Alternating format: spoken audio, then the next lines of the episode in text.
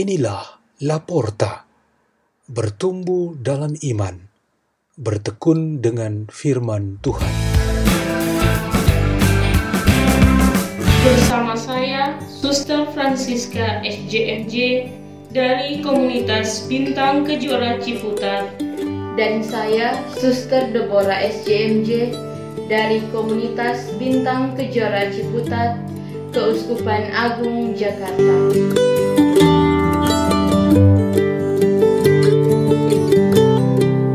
Bacaan dan renungan Sabda Tuhan Hari Selasa, Pekan Biasa ke-20 18 Agustus 2020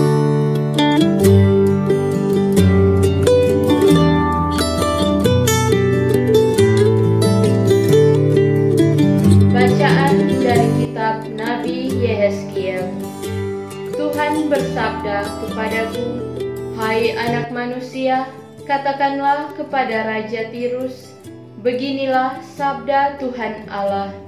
Engkau telah menjadi tinggi hati dan berkata Aku adalah Allah. Aku duduk di tahta Allah di tengah-tengah lautan.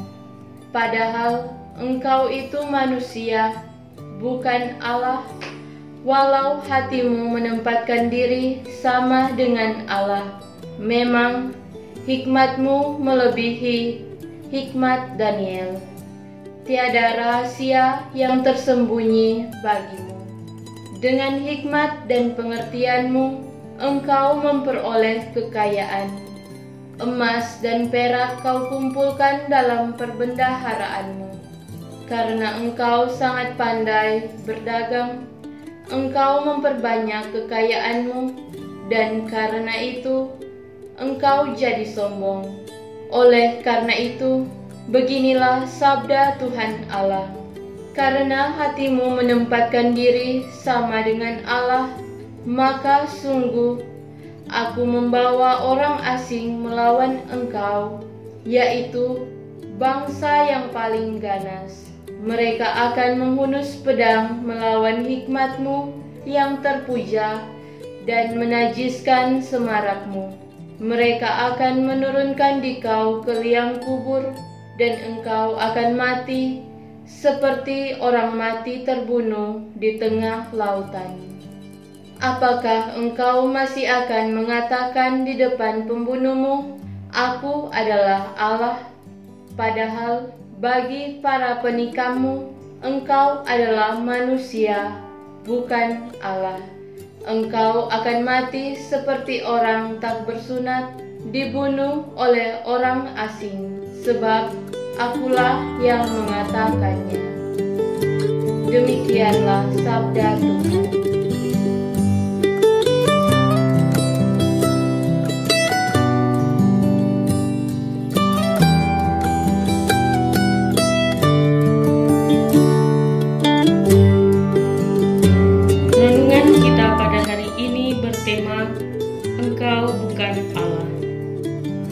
Ada satu anekdot yang tidak asing bagi kita. Sebuah pesawat kecil terbang sangat tinggi. Di dalamnya ada pilot dan tiga penumpang, yaitu satu pastor tua, satu ahli komputer, dan satu orang anak remaja anggota pramuka. Imam memakai jubah yang sudah tua, siswa itu berpakaian pramuka lengkap, dan ahli komputer dilengkapi dengan semua peralatan teknologi komputer digital yang mutakhir. Tiba-tiba pesawat menunjukkan tanda-tanda kerusakan pada mesinnya. Maka pilot mengumumkan bahwa mereka semua harus bersiap untuk menyelamatkan diri karena sebentar lagi pesawat akan meledak. Pilot menjelaskan bahwa di dalam pesawat hanya ada tiga parasut. Ia memakai salah satunya, lalu pamit dan terjun dengan parasut itu. Yang tinggal adalah dua parasut untuk tiga orang penumpang. Ahli komputer itu berkata bahwa ia sangat dibutuhkan oleh dunia.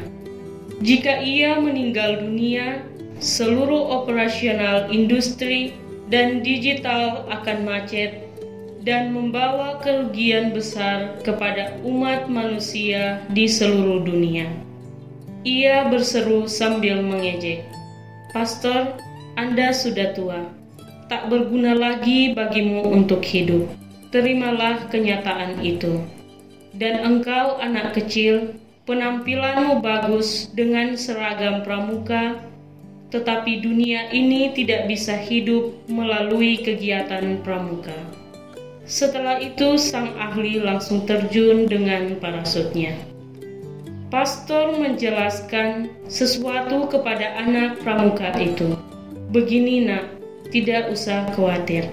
Tuhan ada di pihak kita. Lelaki ahli komputer itu, karena terlalu sombong dengan merendahkan semua orang, ia lupa dirinya. Ia salah mengambil ransel saya karena ia berpikir bahwa itu adalah parasut yang diperlukannya. Sekarang, segera ambil parasut yang ada, satu untukmu dan satu untuk saya, dan marilah kita terjun bersama-sama. Kesombongan dan kebutaan rohani pada diri ahli komputer itu menggarisbawahi satu prinsip, yaitu engkau bukan Allah. Sehebat, sepandai, sejenius apa pun manusia itu, ia memiliki keterbatasan dan kelemahan. Karena ia masih tetap manusia. Ia bukanlah Tuhan Allah.